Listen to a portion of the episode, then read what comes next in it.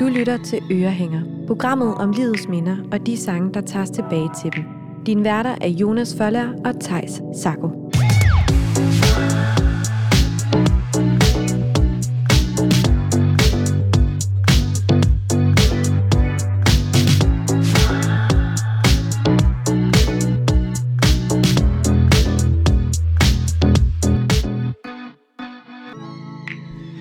Velkommen til ugens afsnit af Ørehænger.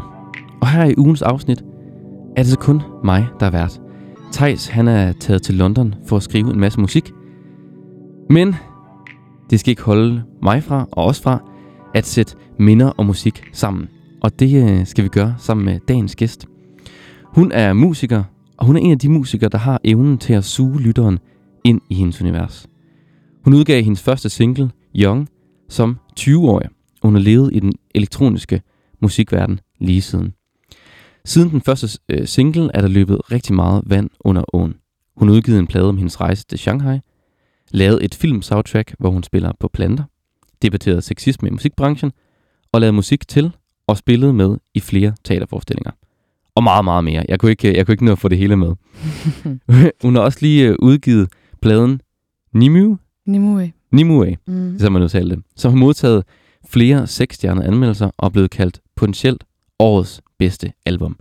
Velkommen til debattøren, produceren, komponisten, radioverden og musikeren, Jenny Rosander. Og der fik du alle titlerne. Det gjorde jeg. Meget imponerende. Det er tit, at folk de glemmer en, eller sådan noget. Så Ja. glemmer de radiovært, eller så glemmer de komponist. Eller, ja. Jeg prøvede at få alt med, Det er sejt. og du er også bedre kendt under kunstnavnet Lydmor. Ja. Hvor stammer Lydmor fra? Lydmor stammer fra et projekt, jeg lavede, da jeg var 18, øhm, hvor jeg lige havde købt øh, et øh, meget øh, amatøragtigt hjemmestudie. Og øh, jeg var sådan lidt in between apartments, fordi at jeg lige havde slået op min kæreste, som jeg boede som med i en alder af 18. Det er også en længere historie. Men øhm, i hvert fald så endte jeg ned på godsbanen i Aarhus til sådan et frontløberprojekt, Ja. som var sådan totalt kaospilotagtigt, hvor at vi rykkede ind i en masse campingvogne og en gammel bus.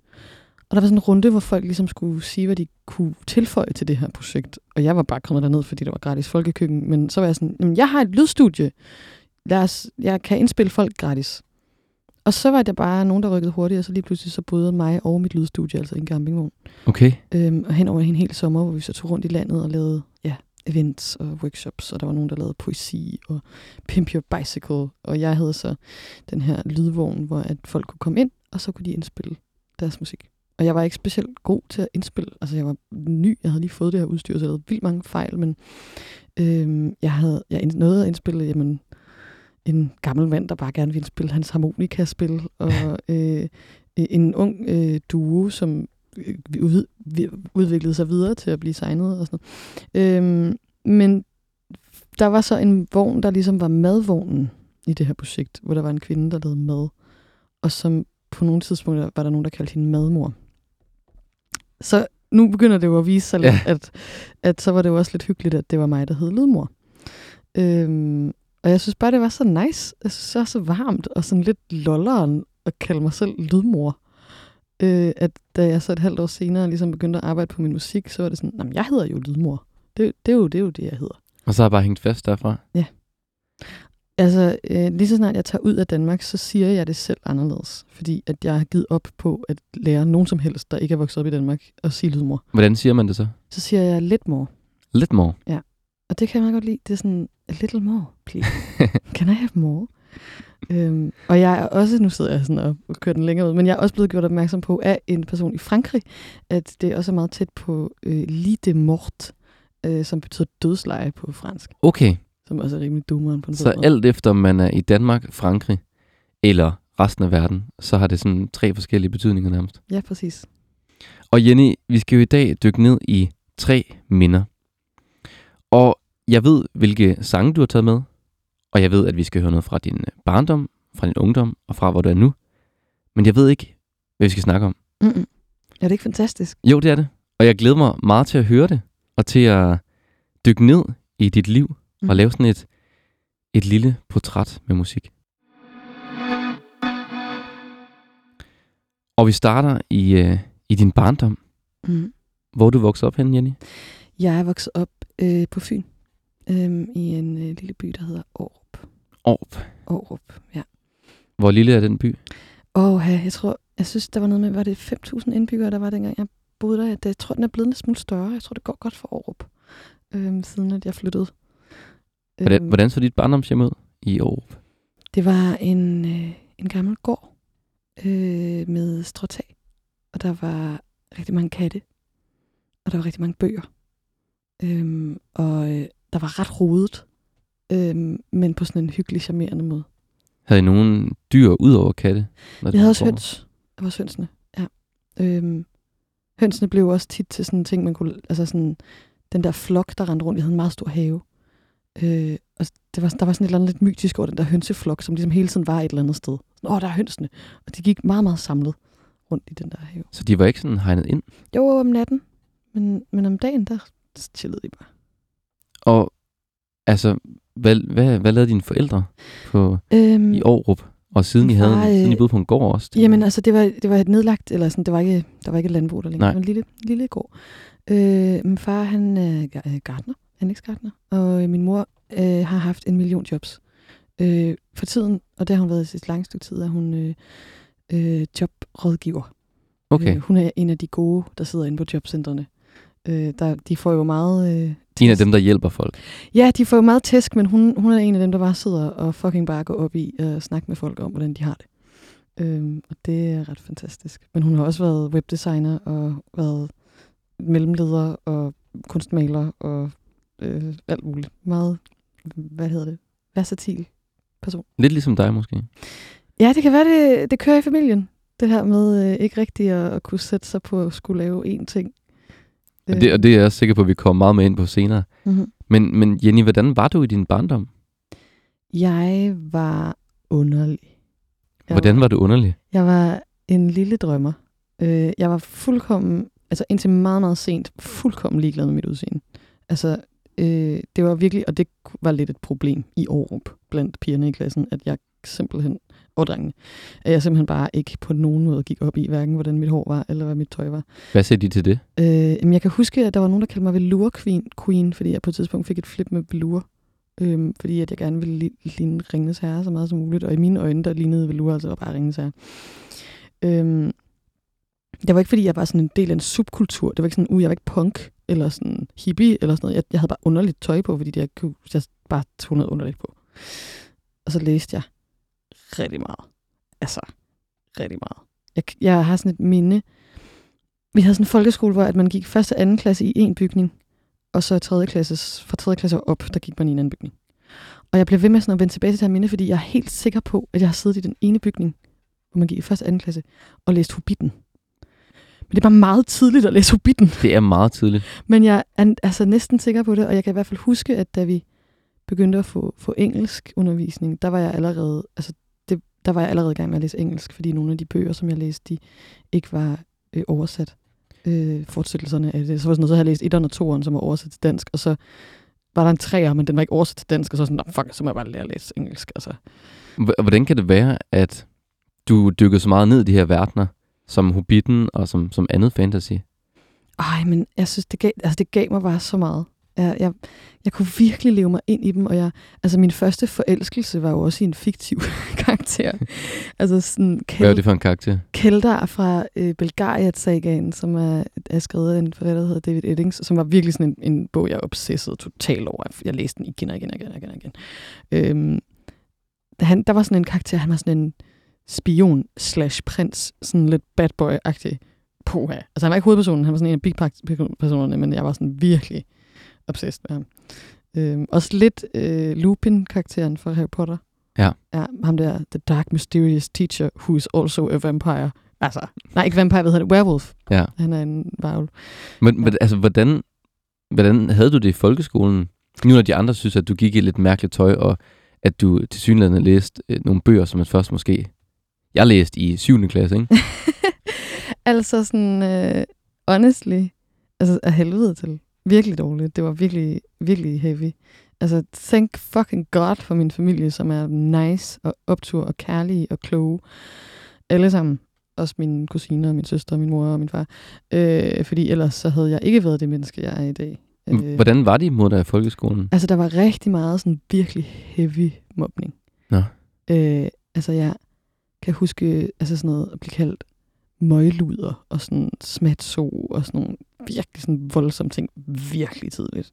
Og så sådan noget med at få min cykel smadret og få sådan noget med at stå i skolegården og folk, der sådan kaster ikke snibolde, men bare sådan stykker af is i, i hovedet på mig og sådan noget. Øhm, men det sted, altså den del af Vestfyn er også, og det, det er jo farligt at sidde her nu, er jo radioen, men det er et ret voldsomt sted.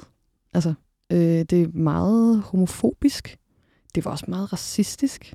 Der var øh, nogle, øh, øh, jeg tror det var anden generations indvandrere på vores skole, som, altså, de havde det kraftet med heller ikke fedt. Altså, det var virkelig, virkelig voldsomt. Jeg kan huske at stå til hjemkundskab, hvor der var en, en af de der bøller drenge der, der, for, der hiver et tørklæde af en, en, en ung pige. Øhm, altså sådan... Men sagde læreren ikke noget til det? Jo, heller de ikke noget, forsøgte, noget... men, men ja, de havde ikke ressourcerne til det, og det var altså... Jeg tror, der var ret mange, der kom fra nogle ret vilde sociale øh, kår der. Altså, det var simpelthen... Øh, altså, det var ret white trash. Øhm, og det går også op for mig nu, når jeg tænker tilbage, sådan at, gud, okay, der har også, ah, der var nogen med alkoholikerforældre, og der var, altså sådan, det har været ret voldsomt. Jeg har også hørt et, altså sådan en, øh, som jeg har gået på skole med, som sagde, at der, var, der var tre klasser på min årgang, det var en stor skole, Ja. mange børn, ikke så mange lærere, øh, som sagde, at der var 11 fra min årgang, der har været i fængsel. Øh, og da han sagde det, der var jeg sådan, aha, okay, nu forstår jeg lige pludselig nogle ting omkring min barndom. Det var ikke bare fordi, at jeg var ekstraordinært Nej. dum eller dårlig socialt eller eller andet. Det var simpelthen fordi, det var virkelig øh, voldsomt sted.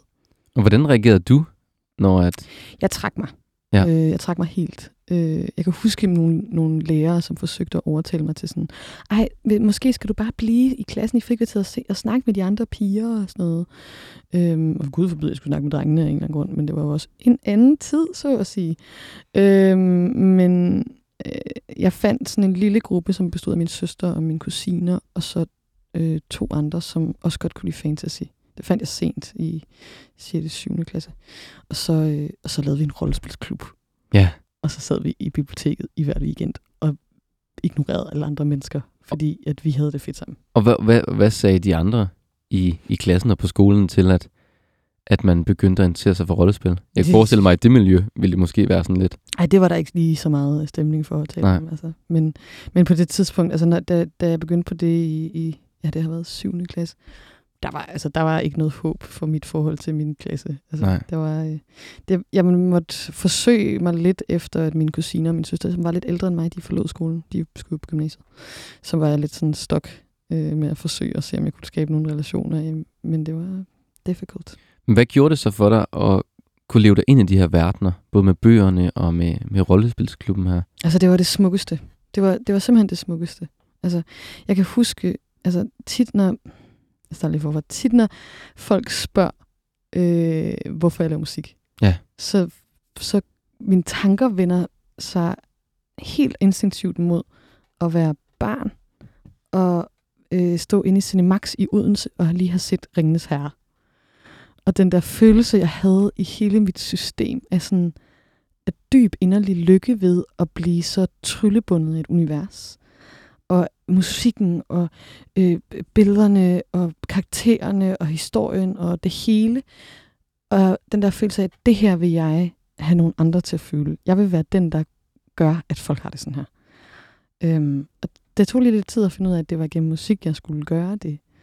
Men der var ikke nogen tvivl om meget tidligt, at det ligesom, det var noget, jeg synes var den ultimative form for kærlighed.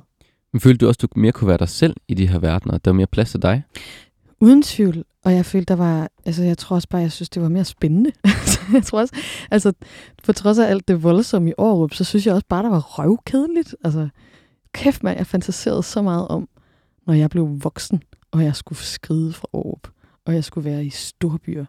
Jeg var i Odense, og jeg synes, der var magisk, fordi der var så mange fortæl- forskellige ting, der skete. Altså, det der, åh, der, så er der en butik der, og så er der tre lejligheder oven på hinanden, hvor der bor folk, jeg ikke ved, hvad er. Og altså sådan hele det der med, øh, at der kunne være alle mulige forskellige karakterer og forskellige historier, det var der så meget af i år. Jeg synes bare, der var så gråt og trælst. Jeg tænker også, det må være hårdt at, at altså vokse op og være så mange år i en by, man gerne vil væk fra. Ja, det var det. Det, det var heavy, altså. Men så, men så heldigvis, altså fucking heldigvis, så er min mor og min søstre, og min søster og mine kusiner og min far er bare sådan nogle awesome mennesker. Så altså på trods af alt det her, så har jeg, så synes jeg stadig, at jeg har haft en god barndom. Folkeskolen var lort, men jeg spillede klarinet og gik til kor, og min mor kørte mig til altså sådan nogle symfonistævner, hvor jeg spillede Beethoven sammen med andre 10-årige, og det har sikkert lyttet af helvede til. Og hun kom ind bagefter og sagde, fuck, det lød godt. Og altså, wow, en Oscar for øh, det skuespil, hun må have gjort der. Øhm, Men du har måske også brug for nogle succesoplevelser. jeg havde så meget brug for nogle succesoplevelser, og det fik jeg også i musikken virkelig meget. Jeg var ret god til at spille klarinet. Var det også dine forældre, der introducerede til Ringens Herre? Ja, alle fantasybøgerne øh, var mors, faktisk. Øh, hun havde sådan et... Øh, der var sådan en bestemt del af biblioteket derhjemme, som var øh, fantasy. Og nu fik jeg bare lidt musikken her i baggrunden. Ja. Når det her musik spiller, Jenny, hvor er du så henne? Så er jeg på mit værelse i det her lille gård. Og ligger og kigger op i loftet. Og lytter til CD'en, som jeg havde købt. Med Ringenes Herre 2 soundtracket. Jeg tænker, at det er så trist med Gollum. Den stakkels karakter, som både er ond og god. Og tænker, at der kan ikke eksistere noget smukkere end det her musik. Og når du så lukkede øjnene, som jeg kunne forestille mig, du gjorde, Mm. hvad var det så for en verden, du kunne se? Du kan se bjerge. Jeg havde aldrig set bjerge. Vi havde ikke råd til at rejse ret meget. Du kan se bjerge og vandfald og kæmpe store skove og mennesker, der elskede hinanden og krige og øh, håb og mørke. Hvem var du i den her verden, hvis du skulle være en del af den? Jeg kunne være alt. Og det var det, der var det fede i det. Jeg kunne være en dronning, og jeg kunne være en kriger, og jeg kunne være en fange, og jeg kunne være en ond hersker. Jeg, sådan, jeg kunne ligesom bare hoppe rundt i det hele og prøve det. Og det her, det er jo Gollum Song, sunget af Emilina Torini. Emiliane Torini, ja. Det er jo sjovt, fordi de spurgte jo Bjørk. Ja, og det lyder også lidt som Bjørk, det her. Men så sagde hun, spørg lige Emiliane Torini i stedet. Classy. Og når du hører det her musik i dag, Jenny, altså, hvad repræsenterer det for dig? Jeg tror, det repræsenterer for mig øh, sådan en undying tro på, at verden er magisk. Og at man kan skabe myter. Man kan bare beslutte sig for at skabe en myte, og så bliver den virkelig. Altså, det er meget det, jeg følte, der skete for eksempel med Ringens Herre. Det var, at der var nogle mennesker, der tog en hård beslutning om, lad os skabe et helt kæmpestort mysterium af en myte. Og det blev bare virkeligt for mig. Er det også det, du prøver at gøre, og måske også allerede begyndt at, at tænke over at gøre Ja. dengang? Fuldstændig. Det er det, jeg synes, er, synes, det er så vildt, at man kan det. Det føles sådan overnaturligt. Det føles som om, det kan da ikke være sandt. Det kan da ikke være rigtigt. At man bare kan beslutte sig for den her ting her. Jeg tror lige, at jeg gør den magisk. Og så kan jeg skabe noget, som andre mennesker vil se som overnaturligt. Havde du selv en idé om, at, at du var noget særligt, selvom at der var mange i, i, i folkeskolen, som måske ikke synes, du var så særlig? Altså, man, man har vel alle sammen gået og, og tænkt, at man var the, the chosen one. øh, det tror jeg da også, jeg gjorde. Jeg tror øh, øh, altid, jeg har levet et eller andet underligt sted mellem en ret solid selvværd på grænsen til det usmagelige, øh, og så en dyb øh, skrøbelighed og usikkerhed og konstant følelse af, at jeg aner ikke, hvad jeg laver. Det må også være svært at have det også, tænker jeg, når man er så ung. Mm. Ja. Ja, det, jamen, jeg synes heller ikke, det er blevet nemmere. altså, ja, livet er sgu bare en, en tough nut to crack, altså. Det synes jeg er okay. Det kan jeg godt... Øh, jeg synes faktisk, jeg, det, eneste, man, det eneste, jeg er blevet bedre til, er måske bare sådan at enjoy the ride lidt. Og sådan erkende, at nedturene og opturene, sådan, de eksisterer i samme, samme spil med hinanden, i symfoni med hinanden. Kravler du stadigvæk nogle gange ind i, i Ringens Herreverden? Til tider. Mest gennem musikken, faktisk. Det er lang tid siden. Jeg har ikke turt se filmene. Jeg er så bange for at se filmene igen. Hvorfor? Øhm, jeg er vildt bange for, de dårlige. Altså, jeg så The Fifth Element igen. Det skulle jeg ikke have gjort. Det var forfærdeligt. Den er virkelig tydeligvis skrevet af en 17-årig. Øhm, men Ringenes Herre, det kan jeg simpelthen ikke. Jeg vil hellere have mindet om det, end at få det ødelagt. Og så musikken, hvad, hvad gør den så, siden du Den- stadigvæk bruger den? Den skaber jo det hele inde i mig.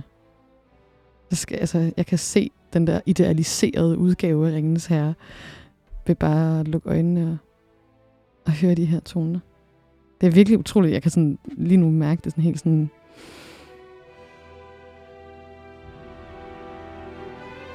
Det her... Ja, det har jeg ikke rigtig brug for andet. Det er sådan noget musik, der er så stort, Mm. at man nærmest, altså sådan, det er lidt svært at snakke over det faktisk, som vi gør lige nu. Men man kan sige, det er jo selvfølgelig også designet til, at der sker ting hen over det. Det er jo det gode ved filmmusik. Så der er skabt en lille bit smule plads i lydbilledet. Til at Bo- Boromir eller Aragorn kan sige et eller andet meget højstemt og øh, patosfyldt. Havde du allerede her en idé om, at du godt selv kunne tænke dig at sætte musik til billeder? Øh, nej. Jeg var faktisk overbevist om, at jeg skulle være filminstruktør selv. Ja. Og den idé har jeg ikke helt rigtig droppet endnu, tror jeg. Nej. Jeg er bare på en lidt lang detur. Og vi skal jo videre til, til den næste historie. Mm-hmm. Vi skal videre op øh, til din ungdom. Yes. Og vi forlod dig jo sådan lidt her omkring øh, 7. klasse. Mm. Hvad sker der, når du, øh, da du var færdig med folkeskolen? Jamen, øh, jeg formåede at skride. Jeg tog på efterskole i 9. klasse. Og det var simpelthen bare det bedste, der kunne ske. Hvor tog du hen? Jeg tog på Langelands Efterskole, som er en amazing, øh, kunstagtig, øh, flippet hippie efterskole. Hvordan, hvordan ser den ud? Den er, der er sådan en gammel bygning, øh, som er sådan lidt sådan et godsagtigt stilen, og så er der to sådan lidt underlige femkantede træbygninger. Øhm, og så ligger det hele ligesom sådan i et, et meget fint lille parkområde. Øhm, og da jeg gik der, der var der fyldt med en masse andre mennesker, der havde underligt tøj på. Og som også havde læst Ringenes Herre. Og ikke bare havde læst Ringenes Herre, de havde også læst Fiona var Gobelingen og Tamora Pierce og øh, Artemis Fowl og alle de der andre ting, jeg også havde læst. Øhm, Så det var nogle mennesker, der forstod dig. Ja, og jeg, altså sådan bare den, jeg kan huske at første, altså efter to dage ringede jeg hjem til min mor og sagde sådan, det, det, det, det findes, der er andre, der har det sådan her, og, sådan, og, og jeg er slet ikke upopulær, sådan, det, jeg, folk vil rent faktisk gerne høre, hvad jeg har at sige, og hun blev meget, meget glad. Øhm, Ændrede du dig også, da du kom på efterskole? ja, fuck mand, fuldstændig. Hvordan ændrede du dig fra, Jeg fra, åbnede fra du barn? altså, øhm, Hvordan så, var- hvordan så åbne Jenny ud, eller hvordan var hun? Jamen altså, så fandt jeg jo bare ud af, at jeg godt kunne lide at være lidt meget i verden. og at, at, øh, at det kunne jeg godt få lov til. Øhm, det var sjovt, fordi den havde tre linjer, den her efterskole. Øhm, musik, drama og kunst. Øhm, og øh, alle, der har hørt, at jeg har gået der, de har jo selvfølgelig formodet, at jeg gik på musik. Men jeg gik faktisk på drama, fordi jeg skulle jo være filminstruktør. Ja. Øhm, og øh, det var en helt vildt dygtig dramalærer, som arbejdede meget med improvisation, og arbejdede meget med sådan fysikalitet og ordløshed og sådan noget. Og det der med, det var bare sådan et kursus i alt det, jeg havde manglet i min folkeskole. Jeg havde ikke prøvet rigtig at være i sociale situationer og øh, andet end med, med folk. Jeg kendte vildt godt min familie, men det her med sådan ligesom at skulle vurdere, sådan, hvad er det, du mener bag det, du siger, eller hvordan kan jeg få lov at være her, uden at tage plads fra andre, der også gerne vil have. Sådan alle de der ting. Det var ligesom bare sådan en, åh her, velkommen til, du kan godt finde ud af at være i en social situation nu. Kan du prøve at beskrive, hvordan sådan en undervisningsgang kunne, kunne forløbe? Men så var der sådan en, en sådan noget, sådan, okay, øh, fire mennesker skal lave en impro, og øh, I får en underlig hat og en fjer, og øh, så stiller vi jer op på underlige måder, og så lige så snart vi siger nu, så skal I finde ud af, hvad for en situation I er i. Øhm, eller Altså nogle gange så spillede vi også stykker. Vi spillede Line Knudsen, øh, for eksempel, som jo er syret, fordi nu har jeg så mødt Line Knudsen Ja. øh, nogle gange. Øh, og var vildt starstruck for de første par gange, fordi jeg var sådan, uh, jeg har spillet dine ting i efterskolen. øh, og det var bare, øh, ja, det var meget sådan noget åbninger og, øh, altså bare sjov lege, egentlig. Havde du nemt ved at leve dig ind i de her forskellige sådan, roller? Øh, ikke til at starte med. Altså, der var jeg meget generet og sådan, uh, nej, og jeg er bange for at gøre noget forkert og sådan noget. Men så med sådan en tålmodig sådan tillid og sådan øh, tid, så fik den der dramalærer åbnet mig op, og så synes jeg bare, det var mega fedt, og så kunne jeg alt muligt, jeg ikke vidste, jeg kunne. Hvad kunne du? Jeg kunne bare øh, være i et scenerum. Øhm, det fandt jeg ud af, sådan at jeg havde det ret godt der. Og jeg kunne godt stå i, at det, jeg gjorde, var en performance. Øhm, og det fulgte jeg mig ret tilpas i. Og det fandt jeg også, øh, nu segurerer jeg lige selv over til, hvad det så skete, fordi det var et ret vigtigt event for hele mit liv. Øh, at der så var en, der spurgte mig, om jeg ikke ville synge en sang på en scene. Øhm, som var af alle ting var det Your Song med Elton John. For jeg havde lige set Moulin Rouge, og jeg synes, det var meget deep. Og, den, Øhm. og, den, og du valgte selv, at det skulle være den sang? Ja, så spurgte jeg, om det skulle være Elton John og sådan noget. Han skulle øve sig i klaver og ville gerne optræde til en af de der åbne scener, de vi havde på efterskolen. Og så, øh, og så sang jeg den med ham, og så var han sådan, fuck, du synger godt, lad os gøre det. Var det første gang, du sådan rigtig havde sunget? Jeg havde sunget i kor, men Ja. det var første gang, jeg sang for mig selv. Øhm, som solist, så at sige. Det havde jeg gjort med min familie. Vi havde sang, vi sang så meget hele tiden. Bare fucking, altså, jeg så minder om at sidde og synge i toget. Det må have været fucking irriterende. Men, øhm, nej, så, så, så, det var sådan første gang, jeg ligesom skulle have den selv. Og stå i den der situation med et publikum hele efterskolen. Øhm, og det var bare sådan en lyn fra en skyfri himmel, så, var sådan, så vidste jeg bare, okay, det er det her, jeg skal. Vi tager lige en pause for filminstruktørtingen. Det kan jeg altid gøre. Lige til at starte med, så skal jeg synge. Og tre dage senere skrev jeg min første sang. Og hvad, hvad handlede den om? Øh, den øh, handlede om, hvor nederen det er, når folk mobber andre mennesker. Ja. Det var meget oplagt ting at skrive om på det tidspunkt. Og viste du det så sådan nogen, eller var Mm. det noget, du sådan Jeg viste den til min mor. Øh, jeg indspillede den også. I, øh, Var det på dansk, eller var det på engelsk? Det var på engelsk. Den hed Lonely Angels. Ja. Så det var også sådan noget med, at man var også bare en engel, hvis man blev mobbet. Lidt selvsmagende. Men sådan, Det var også sådan lidt fantasy. Også lidt fantasy, ja. Også en lille smule fantasy. Øhm, jeg tror, mor har den stadigvæk faktisk, øh, indspilningen af den. Hvor jeg sidder her 15 år gammel og synger den. Øhm, hun havde på et tidspunkt en vane med at spille den for folk, når jeg havde venner med hjemme. Det fik jeg hende til at holde op med, fordi det synes jeg var lidt pinligt. Og hvad, hvad, hvad gav det dig, at du sådan fandt musikkens verden? Øhm, et, åh, det gav mig et udtryksrum. Ja. Og det havde jeg manglet. Fordi jeg havde det dårligt med en masse ting, og, og jeg havde svært ved at finde sprog for det. Øhm, jeg havde meget svært ved at sige på det tidspunkt, at jeg havde det dårligt. Jeg tror, jeg følte, at jeg skulle være stærk. Øh, og specielt på grund af alt det der pis i folkeskolen. Og jeg ved, at det tog hårdt på specielt min mor, at det var sådan for mig i folkeskolen, og hun ikke havde råd til at gøre noget andet. Øhm, så jeg tror, jeg havde virkelig meget tænkt sådan, mm, jeg skal ikke vise, at det her gør så ondt, som det gør. Men det må også være svært ikke at lade komme ud. Ja, men præcis. Og, og det var bare en ventil. Og det tror jeg egentlig, at det stadig er. Altså, at jeg kan sige ting i sange, som jeg ikke kan sige normalt. Øhm, Hvorfor tror du, det er nemmere at sige dem i sange? Mm, det er sådan, om der er en eller anden person, der eksisterer, når jeg synger, som ikke eksisterer, når jeg taler. Hvad er den, Øhm, den person? Hun er øh, en del mere selvsikker.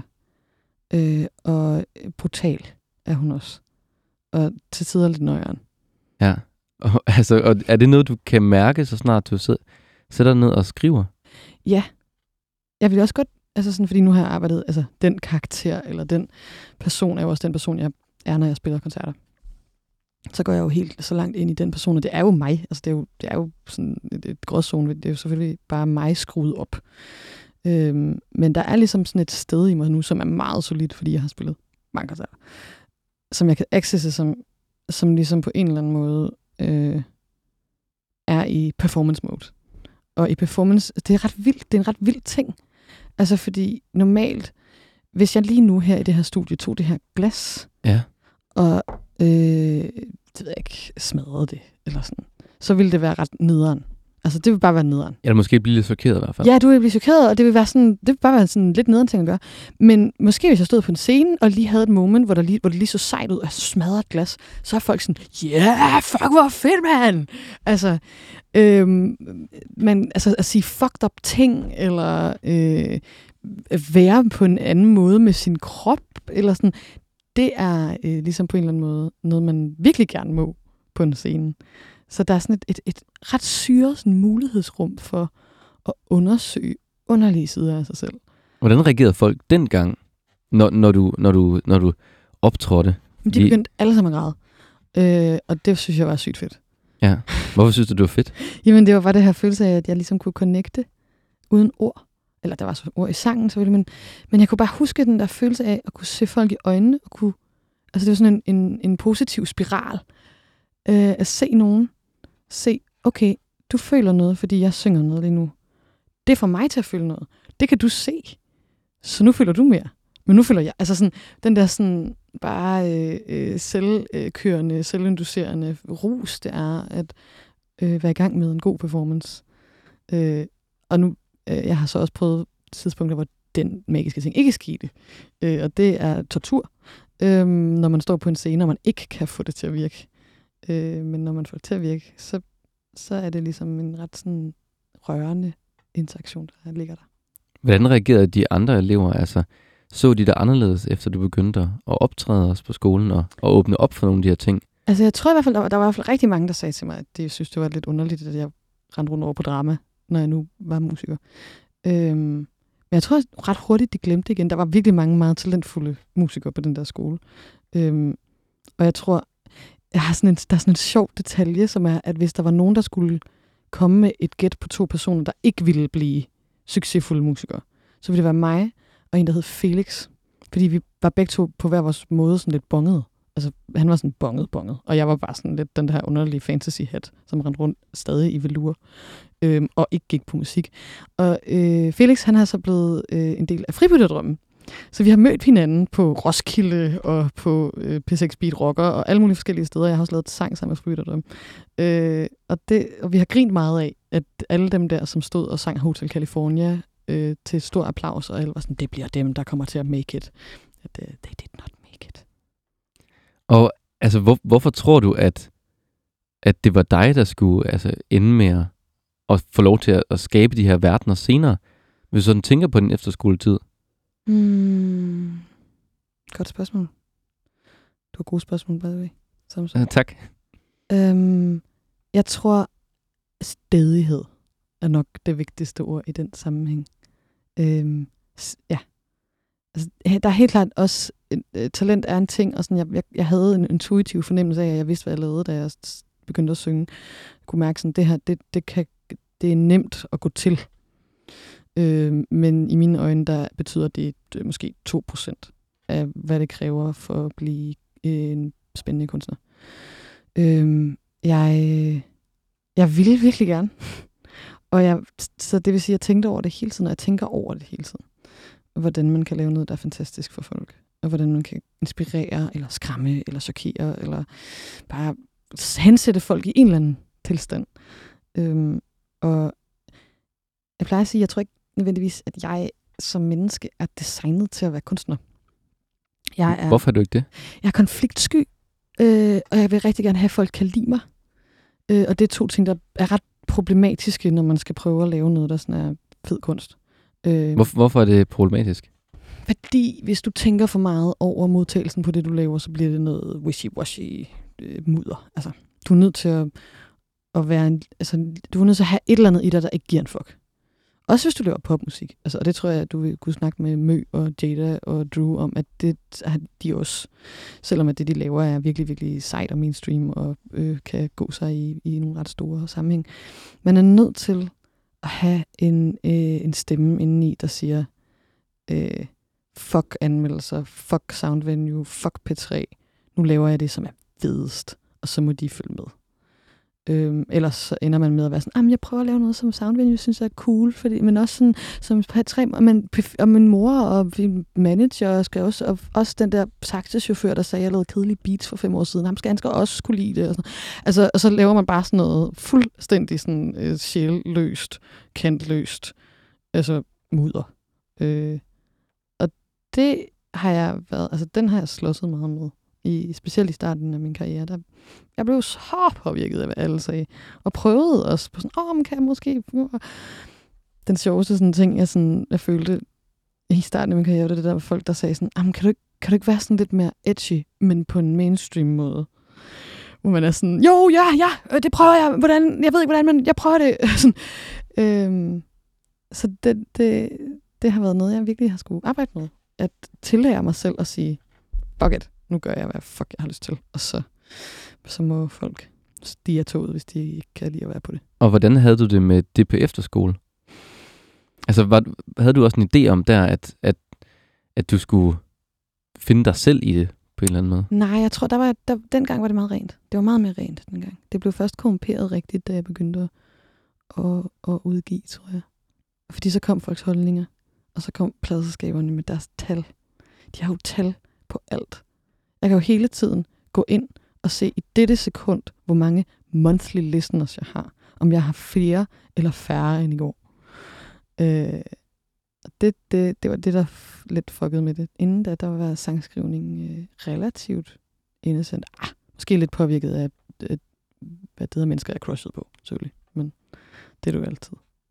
Og hvad musik lyttede du til på efterskolen? Jamen på efterskolen, der begyndte jeg at lytte til moderne musik. Altså, fordi inden da havde jeg bare hørt forskellige versioner af Ringende Sager. Altså Enya og Era og øh, No Stress CD'er og irsk folkmusik. Øh, og været meget øh, havde en stor aversion på alt moderne musik. Måske sådan en form for projektion af, at alle dem der i min folkeskoleklasse, at jeg havde dem, så skulle jeg også have alt, der var på en eller anden måde øh, ungt at lytte til. Så du lyttede til noget, der var helt anderledes dengang? Ja. Øhm, virkelig, altså min musiksmag var så New Age, krystal hippie øh, som den kunne være. Øhm, jeg har slet ikke en af de der cool kids, som er sådan, nej, men så hørte jeg Depeche Mode, da jeg var 12. Altså, nej, nej, det var bare Enya og mig og Nora Jones. Altså. Øhm, men så på efterskolen, så mødte jeg ligesom nogen, der introducerede mig lidt for, for Mew og Kashmir og øh, Swan Lee og Coldplay og alt det der. Og sådan lidt så stille, lidt skeptisk og lidt bange, så begyndte jeg at lytte til nogle andre ting.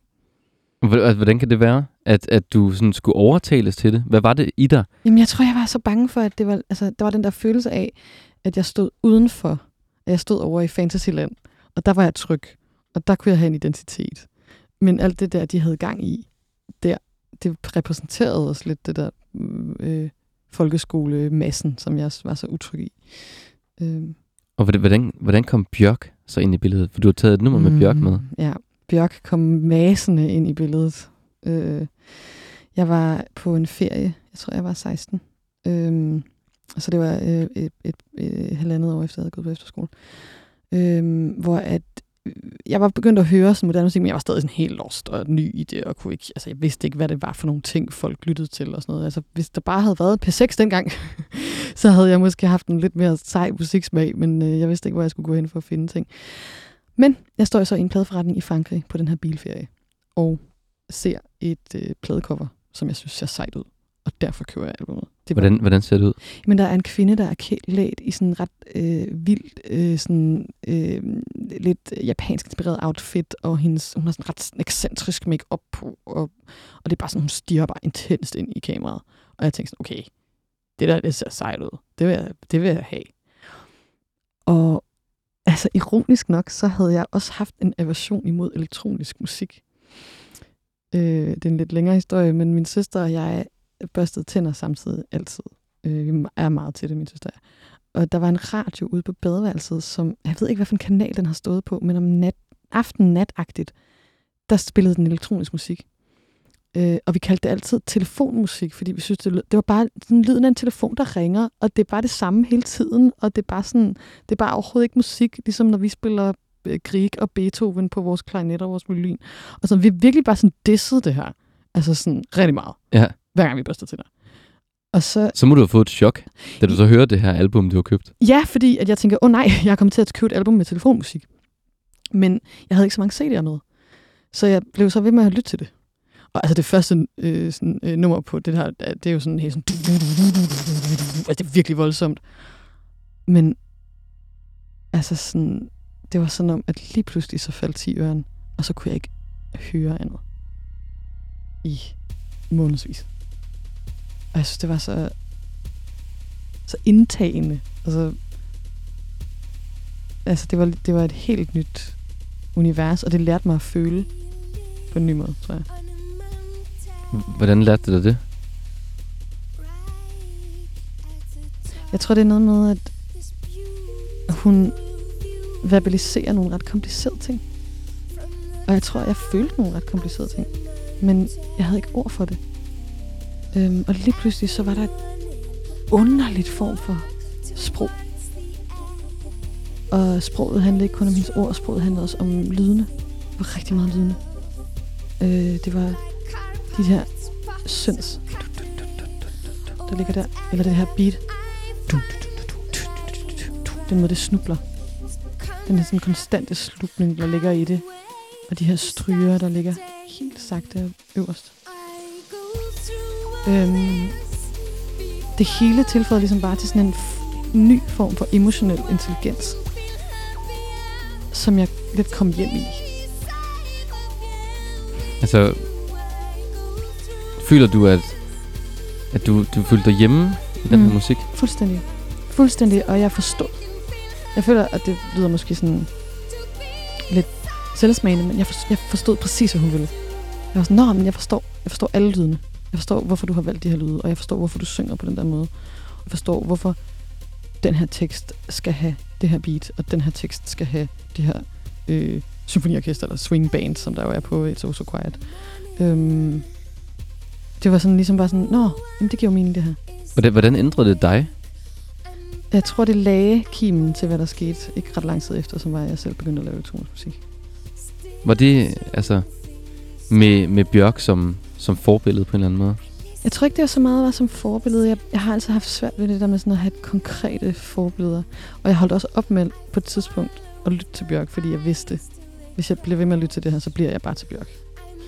Øhm, så jeg måtte tage sådan en meget forsigtig break-up med hende, for vores begge skyld. Ja. Øhm, men jeg tror, det der med at have oplevet, at man kunne lave ikke bare beats, ikke bare melodier, men universer. Det var sådan ligesom 10 øren på en eller anden måde. Ja, for det lyder også lidt som om, du i dig selv har fundet det, som Bjørk også har fundet i sig selv. Det tror jeg. Og det... Man er jo aldrig landet, desværre. Man lander jo aldrig. Nej. Altså, jeg vil aldrig kunne sige, at jeg har regnet den ud.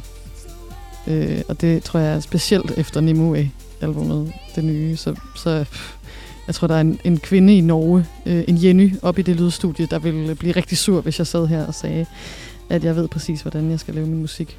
Øhm, men jeg har, fund, jeg har måske sådan lidt mere meta fundet ud af, hvordan jeg skal stå i, at jeg ikke ved det. Ja, Jenny, nu skal vi jo til at snakke lidt om, hvor du er i dag. Mm. Der skete jo, ved jeg, rigtig mange ting efter, efter skole. og, jeg, og jeg ved ikke, øhm, om vi kan nå at wrap det hele op. Det tror jeg ikke, vi kan. Men, men hvor er du i dit liv i dag?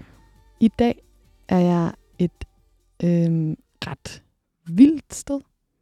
Øhm, jeg er endelig efter mange års øh, frem og tilbage og prøve at fejle og prøve at fejle, kommet til et sted, hvor jeg er ret øh, glad i mit kunstnerskab. Jeg kan godt lide den måde, jeg er kunstner på. Hvordan er du kunstner? Jeg er ret kompromilløs, altså. Øhm, det har jeg lært. Jeg har lært mig selv at være kompromilløs, og jeg er stolt af det. Hvor, altså, jeg, kan du jeg- give et eksempel på, hvordan du er kompromilløs? Altså for eksempel, ja, men altså, vi kan jo tage pladen, der kommer ud, Ja. ja. lige er kommet ud, fordi det er business-wise nok det dummeste, jeg kan gøre. Hvor, Men- hvorfor det? Jeg har lige vundet bedst i elektronisk musik i, på Gaffa-prisen. Øh, sådan ligesom, tada, du er mest elektro. Øhm, og nu gør jeg noget andet. Og jeg gør noget, som jeg er meget bevidst om, øh, ikke kommer til at blive spillet i radioen. Det her er ikke P3-musik, i hvert fald ikke som P3 ser ud lige nu. Øh, hvor det mest bare skal være noget med at være en fyr, der øh, taler om, hvordan det føles at være en fyr, for man bliver spillet på P3. øh, men det er også sådan, altså der er helt sikkert rigtig mange, der vil være sådan, hvad med dit øh, brand? Folk bliver jo forvirret, når de ikke kan sætte dig i en boks. Og det er blevet sådan ret ligeglad med. Hvordan, hvordan er den anderledes, den nye plade? Jamen, øh, den er jo øh, fuldstændig akustisk. Øhm, Så ingen elektroniske elementer? der er en enkelt sinds, men det er en analog sinds, og den er spillet, den er ikke programmeret. Øh, og det var også lidt, lidt undtagelsen for at bekræfte re- øh, reglen. Det er lidt som et bryllup, man skal have noget lånt og noget blåt og noget. Ja. Og et album skal altid have en undtagelse for konceptet. Øhm, men ellers så er det øh, klaver og øh, forskellige andre, altså sådan nogle, et 30 år klarinet vendte jeg tilbage til, øh, efter en mange lang, lang pause. Kor, og så lyden af havet. Hvor- Hvorfor vælger du at, at lave sådan et, et album her? Altså, du har altså, du er ligesom kravlet op af den elektroniske stige, altså både i Danmark og i udlandet. Mm. Hvorfor vælger du så at gå totalt akustisk? Øhm, altså, der er flere årsager til det, tror jeg. Øh, en af dem har nok også været min tilfredshed ved Capacity, mit sidste album, øh, mit sidste elektroniske album. Øhm, altså, der, var- der følger jeg endelig, at jeg nåede derhen, hvor jeg gerne ville med elektro. Altså, hvor jeg virkelig sådan, følte sådan, okay, nu, giver det, nu har jeg fået lavet noget, som har de lydbilleder, som jeg synes, det skal have. Og, sådan noget. Øhm, og var måske ikke helt klar til at gøre det igen. Øh, det er ikke, fordi jeg aldrig bliver klar. Det tror jeg, at snart jeg bliver. Men, men der var det sådan, nej, men jeg sad, jeg har givet så meget til det her album, at det, det føles underligt at skulle, øh, at skulle gå i gang med at lave Capacity 2 eller et eller andet. Det ville være vildt være mærkeligt. Og så havde jeg også sådan en ting med, at jeg faktisk hele min karriere har spillet klaverkoncerter. Øh, jeg har været mere eller mindre subtil omkring det. Altså på et tidspunkt var det virkelig noget, jeg skammede mig over. Sådan, åh oh, nej, jeg spiller en klaverkoncert. Nu bliver folk forvirret over mit brand. Øhm, og så gør jeg det kun sådan snigeren og sådan under radaren. Har du været så bekymret for, at, at det vil ændre dit brand, hvis du spillede akustisk? Det er, fordi der er helt vildt mange, der har sagt det til mig. Ja. Altså, seriously, jeg har fået det i hele verden. Altså, hvor folk er sådan, What box do we put you in? You cannot play piano and play techno also. Altså, og det har bare været sådan svært at blive ved med at stå og sige, må jeg ikke godt, please? øhm, så sådan, så det har ligesom været en ting, jeg har gjort meget skjult. Men så er jeg blevet lidt mere åben om det, og så lavede jeg faktisk sådan, jeg lavede fem koncerter i Aarhus øh, på et sted, der hed Vind Danmark. Det var en lille øh, sådan lidt restaurantagtigt sted, som havde sådan et, et, et stort rum ved siden af restauranten, hvor de kunne have 50 mennesker. Og det var faktisk under corona, der var, øh, der var øh, 50 siddende. Så udsolgt hver dag. Så lavede vi øh, Elvis, mig og min manager. Så det der med at have et residency, hvor man spillede hver aften, og bare boede på hotel og havde det grineren. Øh, og det var akustisk. Øh, og det var sådan et eksperiment. Sådan, mm, hvad kan det her? Var det kun klaver? Og det er mine koncerter også nu, i den tur, jeg er på. Øh, klaver og følelser. Øh, meget modsat mine andre elektrokoncerter, hvor det jo bare er UV-maling og laser og astererør og techno og filtre og loop og alt mulig teknik, som er vildt kompliceret. Så de her koncerter, det var ligesom sådan et eller andet med at sætte sig ned ved et klaver, mærke tangenterne, lukke øjnene, åbne dem igen, kigge på publikum, og så var jeg sådan så til stede i det, som jeg overhovedet kan. Hvordan har du fået mod til at gøre fuldstændig det modsatte af, egentlig hvad folk også har rådet dig til? Altså, Øhm, jeg tror, altså, øh, jeg er jo vildt bange øh, for det. Og jeg var også vildt bange. Da, altså bare at sende Nimue til mine to manager, som er mine tætteste samarbejdspartnere, altså skulle sende den til dem og sige, det her har jeg lavet, kan I lide det? Øhm, men øhm, jeg tror, jeg har fejlet på det øh, så groft tidligere i mit liv, hvor jeg lavede noget, jeg ikke kunne stå indenfor, for at gøre folk glade. Og det er så nederen. det er så skød. Og jeg er faktisk på en eller anden måde nu lidt glad for, at jeg gjorde det. Fordi at det har gjort, at jeg simpelthen lige meget, hvor svært det er, og lige meget, hvor bange jeg er, så ved jeg sådan, men jeg kan ikke gøre alternativ. Fordi hvis jeg begynder at lege, at jeg skal leve op til, hvad folks forventninger, eller hvad jeg tror, nogle anmeldere synes, eller hvad jeg tror, øh, P3-chefen synes, eller whatever, øh, så dør jeg i mit system. Altså, så rådner jeg op indenfor. er det ikke svært at vende tilbage til dig selv og ligesom lytte til dig selv, hvad du egentlig rigtig gerne vil? det er den korte version. Jo, det er pissefærdigt. Men, men jeg tror også, det handler for mig faktisk ikke så meget om at være sådan, hvad vil jeg? Det er faktisk mere, hvad er interessant? Øh, det er et spørgsmål, jeg stiller mig selv rigtig tit. Hvad er spændende? Hvad er interessant? Hvad, øh, hvad, øh, hvor, er, hvor er jeg nysgerrig? Hvad er jeg nysgerrig på? Og hvad er du nysgerrig på nu? Øhm, lige nu er jeg nysgerrig på, hvor intens jeg kan gøre de der koncerter. Fordi jeg har spillet tre indtil videre. Min tur startede sidste uge. Og det har været vold intenso. Og det er sådan, at hver aften bliver mere intens. Øh, altså, den sidste, det var, virke, det var på et øh, ret fedt spillested i Silkeborg. Øh, og, og det var meget, sådan et meget, meget sindssygt rum, der opstod. Øh, fordi jeg på en eller anden måde fik sagt nogle ting om at være skrøbelig og være bange og være usikker på sig selv og sådan noget, som jeg tror, der var nogen, der kunne spejle sig i. Og så, så blev det bare enormt kærligt. Og det er jeg nysgerrig på, sådan, kan jeg blive ved med at holde det?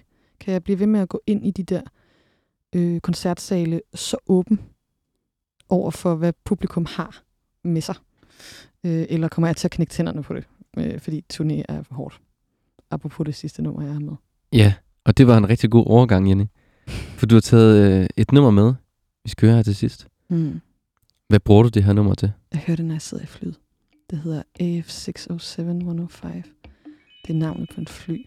Et Air France fly. Med Charlotte Gainsbourg. Serge Gainsbourgs datter, Ja. som også spiller med i øh, Antichrist og Nymphomania. Og er det et nummer, der giver dig ro? Det er et nummer, der romantiserer det, som kan gøre ondt.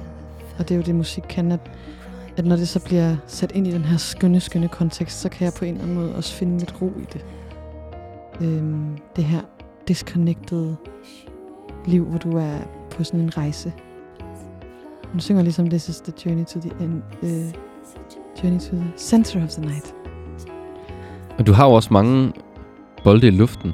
Mm. Altså, da jeg skrev med din manager først, der var du i Kroatien. Gud, ja. Og så skrev han, at øh, nu skulle du også ud og spille koncerter. Og samtidig har du også for ikke så lang tid siden lavet øh, en teaterforestilling. Musik til den, og spillet med i den. Ja, jeg har lavet faktisk to Animal Farm i foråret, og så lavede jeg musikken til Mørkt Forår, som øh, jeg ikke spiller med i. Hvordan, Så- hvordan, hvordan, hvordan holder du sådan tungen lige i munden med alle de her bolde? Altså, min tunge er ud over det hele, øh, metaforisk set. Øhm, jeg tror, øh, meditation, meditere. Øhm, og så har jeg også, som du ved, en dygtig manager, som har direkte adgang til iCal på min telefon, og som siger til mig nogle gange, Jenny, du kan ikke nå at gøre det der også. Sådan, og jeg er sådan, ej, der er der lige tre dages fri der i november, kan vi ikke lige presse den ind der? Og så siger han, hvis jeg presser den ind der, så går du ned med stress igen, og det gider jeg ikke, så vi presser den ikke ind der. Har, har, du, har du været Ja, nede med stress før? Jeg har øh, faldet om øh, efter en koncert og været på hospitalet, hvor alle mine tal var helt fucked og sådan noget. Så, øh, så igen, jeg har gjort fejlene øh, så, så hæftigt, at jeg er begyndt at passe på. Øh, men jeg tror sådan, det handler også om at finde en måde at være i det på, hvor man er lidt god ved sig selv. Eller sådan. Jeg stener også meget. Altså, Har, har det været svært at lære at finde den her måde at være god mod sig selv på i, i den her øh, omskiftelige verden? Mm-hmm. Ja, helt vildt. Jeg har nogle tætte venner, øh, blandt andet også øh, min øh, kæreste, øh, som også er kunstner. Og that helps. Altså, øh, Amanda, min teaterveninde, øh, som jeg også har dedikeret to sange på mit forrige album til, hende og jeg kan ringe til hinanden og sige, jeg hader at lave kunst. Jeg hader det. Det bliver så dårligt, det her. Jeg forstår, alle, alle mennesker bliver så skuffede og kommer til at hade mig, når jeg udgiver det her. Og så øh, siger den anden, Nå, jamen, sådan har du det altid to dage inden premiere. Yes, jamen, nu skal du huske, at vi skal ikke tage det for seriøst, og du skal ikke være metaskam. Du skal ikke skamme dig over, at du har det dårligt, fordi det er en del af din proces. Og sådan noget, det, sådan noget kan hjælpe rigtig meget. Altså virkelig, det siger jeg til alle kunstnere. Få jer nogle relationer, der forstår. Jenny, jeg har et aller sidste spørgsmål her i programmet. Mhm. Øhm, hvis Jenny på, eller i folkeskolen, hun kunne se Jenny i dag, og tænke, at du på nogle punkter har opnået meget af alt det, du egentlig drømte om, og skabe de her verdener, og finde nogle steder, hvor du også hører hjemme. Hvad, hvad tror du så, at, at hun vil sige til dig? Eller at du vil sige til hende? Hvad, hvad tror jeg, I vil snakke om? Hun vil være, hun vil græde af lykke. Og, øh, og være virkelig, virkelig glad. Jeg tror også på en eller anden måde, hun være sådan, ja, godt. det havde jeg også regnet med, men øh, fordi hun forventede så store ting af livet. Øh, og jeg tror, hvad jeg vil sige til hende er, hold ud. Det skal nok blive bedre. Tusind tak, Jenny. Selv tak. Du har lyttet til dagens afsnit af Ørehænger. Mit navn er Jonas Foller, og hvis du finder mere Ørehænger, så kan du finde det inde på 24 app, eller der, hvor du lytter til podcast.